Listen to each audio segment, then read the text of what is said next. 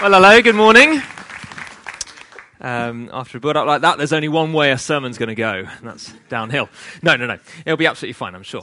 Um, as Philip says, my name's Andy. I'm based in the offices. I've been there for about two years. Over that time, it has been an absolute privilege and a joy to get to know many of you, um, to partner together in what you guys are doing here. It's been a very exciting time seeing what God's doing amongst King's Church, and let me tell you, I'm so excited about the next, well, particularly twelve months. I think it's going to be an absolutely incredible time for the church. Um, so I'm very, very excited about that. Now, if you're visiting here this morning, like myself, then I hope you've had a really nice welcome so far. Uh, but it's probably worth you guys knowing that uh, King's Church have just started a series of talks called Perspective Live for the Day. And they're going through a uh, letter in the Bible called First Peter. It's written by a guy, one of Jesus' disciples, called Peter.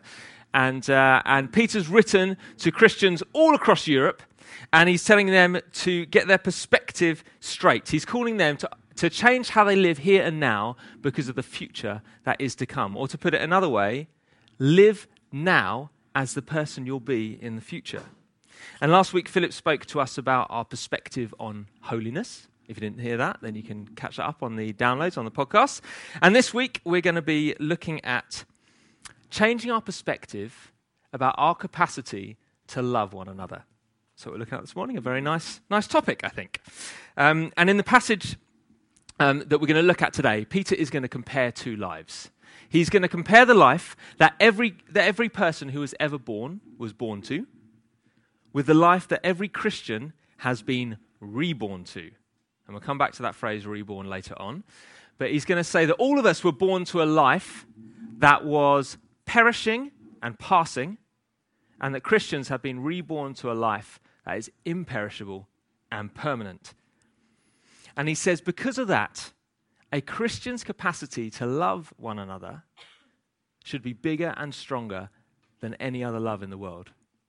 And I know that is quite a claim, but that is genuinely what I think he's saying. So here's the big perspective shift this morning. King's Church, you're invited to be a community whose love is unlimited because the source of your reborn lives is unlimited. You're a church that's invited to have a love that's unlimited because the source of your reborn lives is unlimited. Now, when I grew up in New Malden, just down the road, my dad was out most Friday and Saturday nights because even though my dad was a mild civil servant by day, he was a D J extraordinaire by night. He'll come up on the screen. There he is. My dad's the one on the right there. Um, my dad, every Friday and Saturday night, would pack up our estate car with so much kit it would make the King's Church setup look, quite frankly, pathetic. And within that, his most important bit of kit was his suitcase full of records. He would have chosen a number of records through the evening. He would have known to get the people up and dancing. He needed things like Agadoo and the Time Warp.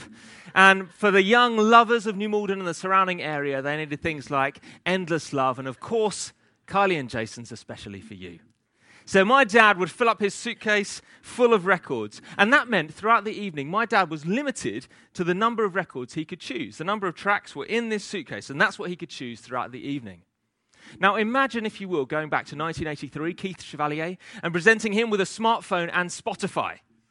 Now, for those of you who don't know, Spotify is a music app on the internet. It has access to millions of songs. Now, if my dad had that, he would be a fool to go to his suitcase full of records. That's limited. Spotify, with its pretty much unlimited music collection, my dad could choose whatever records he wants. My dad's music collection could be unlimited because the source of his music collection is unlimited. And that's what Peter has said has happened to those who have been reborn. Their newfound capacity for life is unlimited. Therefore, King's Church, love unlimited. The passage we're going to look at today is from First Peter one. It's on page one thousand fourteen if you've got one of these church Bibles. And we're going to start at verse twenty-two and we're going to go into chapter two, verse three. It says this: having purified your souls by your obedience to the truth for a sincere brotherly love, love one another earnestly from a pure heart. Since you have been born again, not of perishable seed, but of imperishable, through the living and abiding word of God. For all flesh is like grass, and all its glory are like the flower of the grass. The grass withers and the flower falls, but the word of the Lord remains forever. And this word is the good news that was preached to you. So put away all malice and all deceit and hypocrisy and envy and all slander. Like newborn infants, long for pure spiritual milk, that by it you may grow up into salvation, if indeed you've tasted that the Lord is good. So the theme of this morning's passage is that of love, and love specifically within the church, love specifically of Christians. Now, I can see that because in verse twenty-two, he starts with this, having purified your souls by your obedience to the truth. Now, that's Peter's longhand way of saying, when you believed Jesus and you followed him, your soul was made totally clean. You became a Christian. So he's, he's addressing it to Christians for a sincere brotherly love. Love one another earnestly from a pure heart. So it's about Christians and how they can love one another. It's good to have our perspective challenged and changed about love. See, love is very good for us. Individually, love enables us to join, enjoy life. When we experience love, we release the hormone oxytocin. And oxytocin enables us to heal quicker. It lowers our blood pressure. It even helps our digestion. So it's good for us individually. But obviously, love is good for us as a community as well. Love enables us to trust one another, to forgive one another, to be generous towards each other, to sacrifice, to put people first, to connect with one another. But most importantly, the Bible says that God is love. That's why Jesus says his community will be a people who are marked out by a community who love one another. So as we increase our capacity to love one another this morning, we are becoming more like God. So these Christians all across Europe have started well. Peter says they have a sincere love for each other. They care about each other. They're affectionate towards each other. They know how each other are getting on, how their weeks have been, how their churchmate's elderly mum is doing, how their kids are doing in school. They know when each other's birthdays are, and when that day comes, in their offices, they buy a whopping great big present. Incidentally, mine's next week. And that's where we start. The love we have for each other has to be genuine. It has to be sincere. It has to be authentic. It's great to come here on a Sunday and to really enjoy the worship, to have a great time at the early bird coffee, to have some of Andy Boyce's cakes. That is fantastic, but that is just part of what we do. It's not who we are. We're the church. We're brothers and sisters in Christ. We have to authentically, genuinely love each other. And even from the outside, I see that all the time. There was a lot of hugging and kissing going on this morning. I don't know if you noticed that. Grown men hugging other grown men, old and young greeting each other, finding out how each other's weeks have been, how their morning's been, looking out for someone who hasn't got someone to sit with in the morning and so saying, yeah, come and sit with me. It's my observation, King's Church, that you are a community that is good at this. You sincerely love one another. But Peter goes a huge step further. He says, having loved each other sincerely, now progress to loving each other earnestly. Now, when I first read that, I thought, is there a big difference between sincere love and earnest love? I mean, love's love, right? So I had a quick search through the New Testament, and I looked up this word, earnest, to see where else it might be used and what we can learn about its context there to see what Peter means by earnest love. There's only two other times it's used in the whole New Testament. And both of those times are at incredibly passionate, passionate and emotional moments. I'll tell you about one of them now. Imagine, if you will, that you were part of the very first church in Jerusalem. And things were getting a bit hairy for you as Christians. You knew it was particularly dangerous because one of Jesus' disciples, James, the brother of John, had just been executed for being a Christian.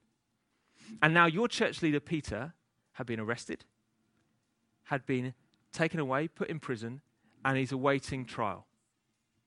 So the church call a prayer meeting. To help you to tap into that feeling a little bit, let me tell you a story. Uh, a few years ago, I went on uh, holiday with my um, with my wife Jo, and we stayed with Jo's family friends, a couple called Steve and Joy. And Steve and Joy said to us when we were out there in South Africa, and I'm aware there's some South Africans very nearby on striking distance, so I'll be careful as I say this, but they said to me, um, they said, the one thing you have to get used to living in South Africa is that from time to time, people are going to try and rob you. And the reason they could say that with some authority is that on three occasions, they were robbed. And the first was the most brutal. They had just put their kids to bed. They come downstairs, they were having a glass of wine around the table, another great thing to do in South Africa, and uh, and these armed men came over their electric fence and into their house. And they bound Steve's wrists, they bound Joy's wrists, they bound Steve's legs and left him on the dining room floor, and they took Joy off around the house to point out the expensive items around the house. Now, Steve's a Christian. Can you imagine what characterized Steve's prayers as he lay on the floor, worried about his wife and his children upstairs? Can you imagine what characterized that early church prayer meeting, worried about Peter in prison? It says this in Acts twelve five, so Peter was kept in prison, but earnest prayer was made to God by the church. I imagine that was a desperately passionate prayer meeting. It didn't matter if you could find a babysitter or not.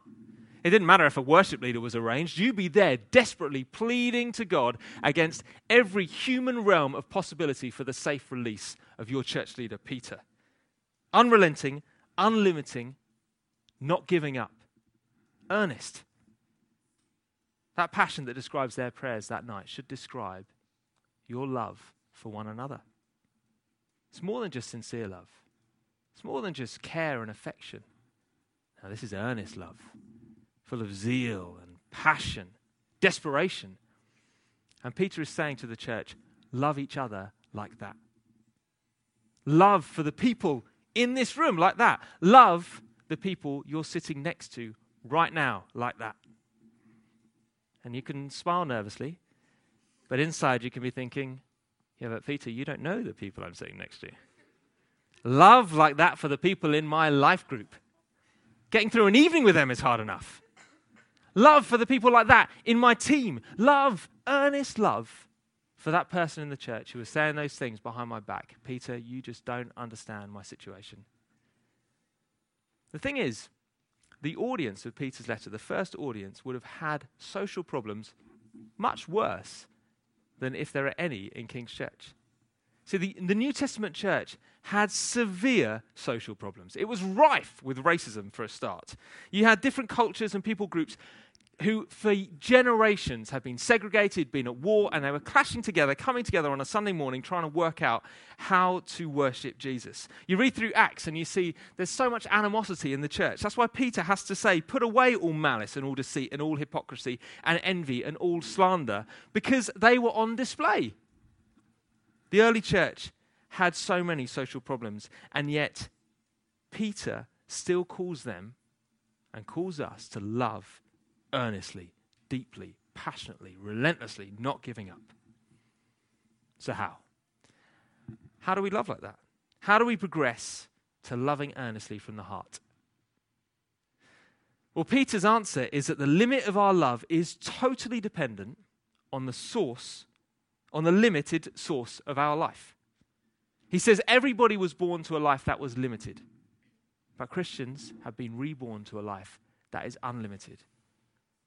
He says stop living like it's nineteen eighty-three and you've got a suitcase full of records. Live like it's twenty sixteen and you've got Spotify.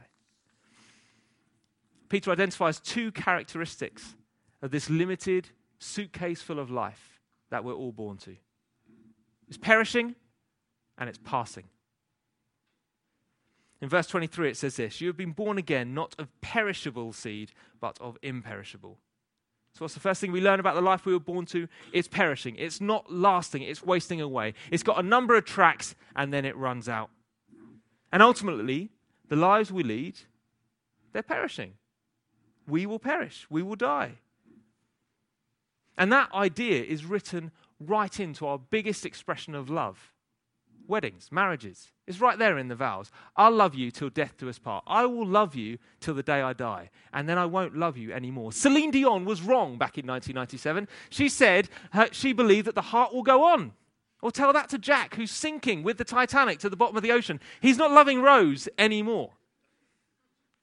But it's not just the ultimate things of life that are perishing. It's every single aspect of it. You get the same feeling when you're on holiday. Now, holidays are fantastic. Philip was telling me about his honeymoon just a few weeks ago, and he was saying he was sitting on the beach in front of a beautiful ocean, and there was a fella's job to come and bring him a nice cold beer. That sounds pretty good to me. He loved that experience. He loved his holiday. But a few days later, he was back in the office with me, Jenny, and Rachel. He was lucky to get a cup of tea. That feeling of love, you just can't hold on to it anymore. It's perishing. Does that make sense? The life you're born to is perishing, and therefore every aspect of it is perishing. It's limited, and therefore everything about it is limited. The life we're born to is a suitcase full of records, and it's coming to an end. Therefore, everything about it is coming to an end. And if you think that's de- not depressing enough, Peter gets worse. He says the life we're born to isn't just perishing, but it's also passing, will soon be forgotten. He quotes an Old Testament prophet, a guy called Isaiah, who said this: all flesh is like grass, and all its glory, all its greatest achievements, are like the flowers of the grass. Well, that's actually quite a nice image. That is us in two thousand sixteen being a beautiful meadow, and all the best things we can offer are like the flowers that spring up in this meadow. The grass withers and the flower falls. Great. Thanks, Pete. First of all, I'm perishing, and now I'm passing into obscurity, into ins- insignificance. I'm compost. We're about to come into Wimbledon tennis season. I love Wimbledon tennis season, and you'll notice at the, the first few matches uh, of the tournament, the baselines are these beautiful lawns. That's us right now in two thousand sixteen. But if you look two weeks later, when Andy Murray is playing Djokovic in the final, the lawn is reduced to this dry mud. That's us in the future. We're passing. We're a number of tracks. We're limited. And on top of that, our best achievements, our greatest achievements, all that we can offer are passing as well.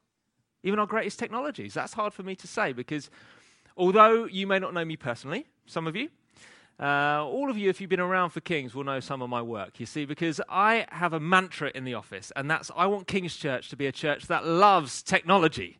And so I force technology on you at every opportunity. But let me say this, brace yourselves, it's going to be hard for you to hear. My church app will not be around forever. iPhones won't be around forever. The internet won't be around forever. The grass withers. The flower falls. How can Peter say that with such conviction? Well, I think it's because he's been looking back over two thousand years of Israel's history, and he sees Israel was opposed by these great, glorious powers. They were opposed by the Egyptians, and the Egyptians fell. They were opposed by the Syrians, and they were destroyed. They were opposed by the Assyrians. They were opposed by the Babylonians, the Medes, and the Persians, and now the Romans. And Peter never saw the end of the Roman Empire. We have. In fact, I used to live in Canterbury, and there's a uh, there's a brilliant Canterbury museum. And you go through this museum, you see these incredible things about Canterbarium and how beautiful it was. The uh, there it is, the theatre and the, the Roman baths, the houses. It looks the temple looks absolutely amazing, better than it is now. Let me tell you that. And then you get to the end of the museum, and the last image you get right by the door is an image of Canterbarium in its heyday, next to the image of just a few hundred years later, where the Anglo-Saxons have invaded and what they've left it to. And it's just rubble. The Anglo-Saxons didn't care about houses. They lived in tents. They wanted to grow things in the ground. All the glory of Canterbarium in its heyday has passed. So just think right now, what's your greatest achievement? What's your legacy? How important is it to you? Because according to Peter and according to Isaiah, it's passing. It's all got to waste away. It's just a number of tracks. It's limited. But the whole point of this series is for us to get perspective. And Peter's perspective has changed. He no longer thinks of his life like that. In fact, he thinks he's been reborn to a new life. Now, the Bible speaks in all sorts of different metaphorical ways about what it means to become a Christian. And the term born again can be particularly controversial. I don't know if you've had the experience that I've had where you're chatting to somebody and they mention that they go to church and you say, oh, are you a Christian? And they say, no, I'm a born again Christian. And then they levitate away. It's, it, it can be slightly unnerving, that term born, born again, because it's been used in lots of different contexts by lots of different people, and it sounds weird. But let me tell you this, the first hearer of that concept also found it weird. See, Peter's borrowing this phrase from a conversation he's overheard Jesus having with a guy called Nicodemus. And Jesus says to Nicodemus, no one can see God's kingdom unless he's born again. And Nicodemus is, says, what? He actually says, I have to get back in my mother's womb to see God's kingdom? And Jesus says, no, no, no. You need to be born of water, that is physically born, and then you need to be born again of God's Spirit to get into God's kingdom. So Peter's chosen this phrase, born again, because his whole argument is about the birth, the source, the origin of these newborn lives. Because if the lives you were born to were limited, you could only love limited. But if the source of your reborn life is unlimited, you can love unlimited. And Peter says two things about the life that Christians have been reborn to. He says they're imperishable and they're permanent. So back in verse twenty-three, it says, since you've been born again, not of perishable seed, but of imperishable. See, if there's something about that first life that we were all born to, it, it was that it was perishable. It was always doomed to failure. The seed, the very origin of it was perishable. But our reborn life is ori- originated by imperishable seed. Now that means that even though our physical life will perish, will pass, our spiritual life will go on. You will go on. That means the love I have in my heart now is able to exist in eternity. So in a series called Perspective, Live for the Day, we can hear Peter's encouragement to tell us love today because it's not a short-lived act, but because you're investing in your eternal destination and becoming closer to who you will be forever. The love you feel for each other now, you will feel in eternity. Your love will go on. In short, I've come to believe Celine Dion was right. So that affects how I live now. It's not just about limited. It's not short-term. Get perspective. It's not a suitcase full of records. It's Spotify. It's not about limitations because it is unlimited. And the second thing we learn about this life that we're born to is that it's permanent. Verse twenty-three goes on to say, you have been born again through the living and abiding word of God. And then verse twenty-five, the word of the Lord remains forever. And this word is the good news that was preached to you. So this new imperishable seed is abiding and will remain forever. But did you notice that key phrase, what produced it? It's the word of God and the word of the Lord. I mean, what does Peter mean by the word of God? I mean, that seems pretty important to me. It's the beginning and the forever continuing of our reborn lives. Now, the commentators tell it could be three things. Tell us it could be three things. It could be the Bible. We often refer to this as God's word. So it could be the Bible. It could be the message that a Christian has heard when they when they first decided to follow Jesus. Or it could be thirdly, it could be shorthand for the power of God. And what we're going to do now is we're just going to take those three things. We're going to see what we think. So the first one, the, the first answer, the Bible. Well, that makes sense because the Bible could be what Peter's referring to as the word of God, the word of the Lord, because it's been around for thousands of years. For two millennia, people in different cultures and different times have found it speaking and relevant exactly to their lives. It doesn't seem to be going anywhere. Many people have tried to get rid of the Bible, but it seems like it's going to be around for as long as people are. In fact, there was a Roman um, emperor called Diocletian who aimed to eradicate the Bible. There he is, handsome chap. Now, he had all the Bibles he could find gathered up and burnt. He also had a nice chap as well. He had all the Christians who were found reading the Bibles. They were also executed. But guess what? Diocletian withered. The word of the Lord remained forever. There was also the eighteenth century Voltaire. He predicted, the eighteenth century philosopher Voltaire, he predicted that within one hundred years of his death, the Bible would be obsolete. In actual fact, within fifty years of his death, the Geneva Bible Society bought his old house, used his old printing press to print thousands of Bibles. It's a bit smug on their part, I thought, but it proves the point. The flower falls, but the word of the Lord remains forever. That's the first one, the Bible. The secondly, could the word of God be the word of the Lord is the preach or the message that Christians heard when they decided to follow Jesus? Well, that seems to make sense as well, because verse twenty-five continues, the word of the the word is the good news that was preached to you. In other words, it's the truth proclaimed about Jesus on your behalf, that he gives us right standing in front of God, that he restores our relationship with our Father in heaven, that he gives us the full approval of God. That's why week after week somebody stands up here and proclaims what Jesus has done, because that is the good news message of God. That is God's good news plan, and there'll never be another one so long as we live. That's all there is, one gospel. So it could be that that lasts forever. Or thirdly, the word of the Lord is the power of God.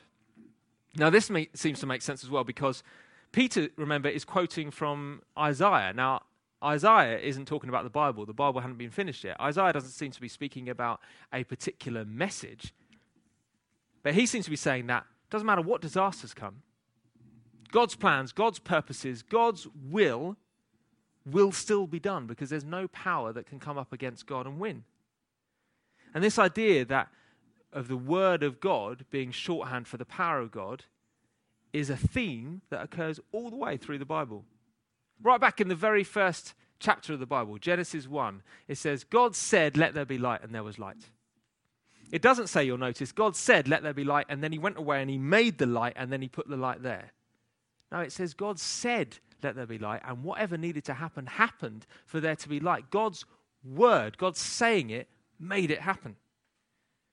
Or later in Genesis, carry on a few chapters through the Bible, there's an old woman called Sarah, and she's questioning, can she really be pregnant? She just found out she's pregnant. She's like, is this really true? Because I'm so old. And God says to her, nothing will be impossible for God. And actually, that could be, that's what it says in our Bibles. It could be equally be translated, nothing will be impossible for the word of God. You skip thousands of years ahead in the Bible and you come across a virgin girl who says the same thing. Hang on, how can I be pregnant? And the angel says to her, because nothing will be impossible for God. Again, it could equally be translated, nothing will be impossible for the word of God. So those are our three options. The word of the Lord that Peter's referring to could be the Bible, could be the message that you heard when you became a Christian. It could be, um, it could be the power of God. You know what answer I think it is? I think it's all three. Because all three are utterly and totally dependent on one person, Jesus. This Jesus whom the whole Bible is about. This Jesus whom all church preaching is about. This Jesus, who another disciple said is the Word, the power of God, that became flesh and dwelt amongst us. It's all about this Jesus who is living and abiding and will remain forever. The Christian's new life, our reborn lives, are produced and made permanent by him. This is why the resurrection is so important. Because if Jesus stayed dead, he can't be the source of your new permanent life. But because he was raised from the dead and because he is alive now, he is the source of permanent life in us. And so now Peter is saying, because Jesus has produced a reborn permanent life in us, we can now love earnestly, permanently, unendingly. You couldn't love like this before, because your life was limited. Now your life is unlimited. You can love unlimited. So when we feel like we've come to the end of our capacity to love, when we feel like we can't love again, when we feel like I can't forgive again, I can't serve again, I can't trust again, when we feel like I can't worship God again, When we come here on a Sunday morning, we hear encouragement to give our time, our resources, our energy to this community, and we feel like, you know what, I've just come to the end of my suitcase. Then Jesus is here to provide for us new power, new strength, and new energy for this reborn life. He will restore and exceed your capacity to love. So let's ask him. Let's ask him for strength. Ask him for what you need. Just as we come to a close, what should this love look like? Well, funnily enough, I think it should look a lot like Jesus' love. See, there was a second time in the Bible that that word earnest was used. I told you about the first time with reference to Peter, but the second time is this. Jesus is praying the night before he died. He's desperately scared and he's alone. And it says this in Luke twenty-two, being in agony, he prayed more earnestly, and his sweat became like great drops of blood falling down to the ground. See, Jesus' earnest love for you meant he stood in the garden and contemplated his own torture and death. Jesus' earnest love for you meant he sweated drops like great blood as he thought of becoming a sacrifice for all the wrong things that you and I have done to each other and done towards God. There's no act Jesus wouldn't have done for you. There's no length he would not have gone to to win you.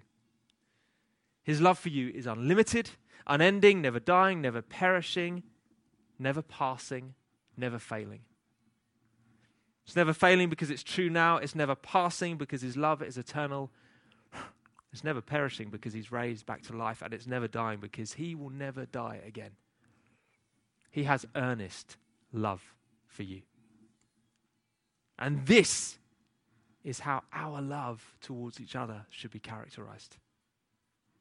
Exactly the same love as we've received. So let me ask you this this morning. Do you know that you are loved?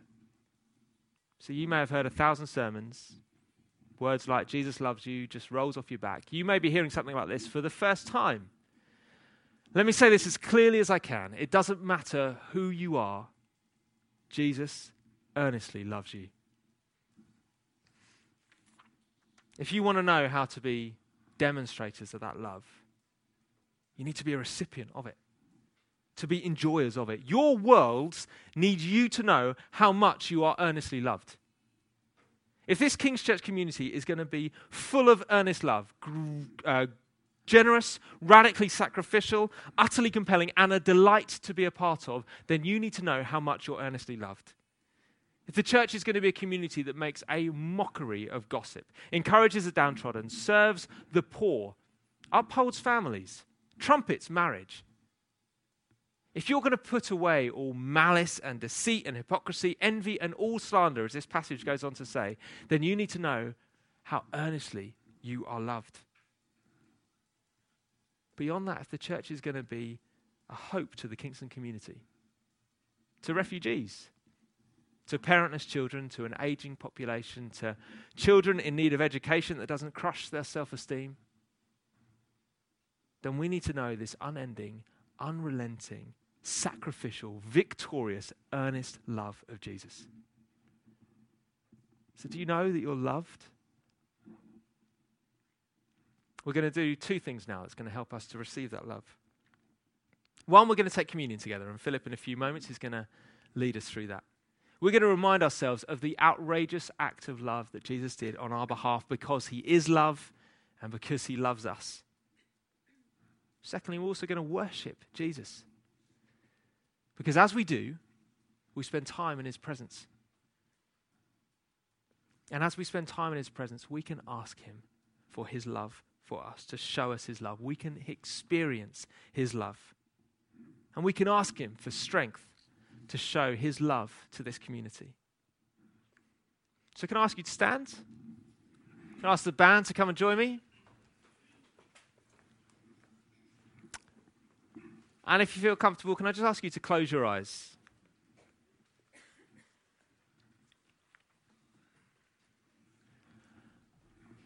If you're struggling right now, if you need earnest love right now, if you're lacking right now, And join me in turning our attention to Jesus. He's here. He has unlimited love for you.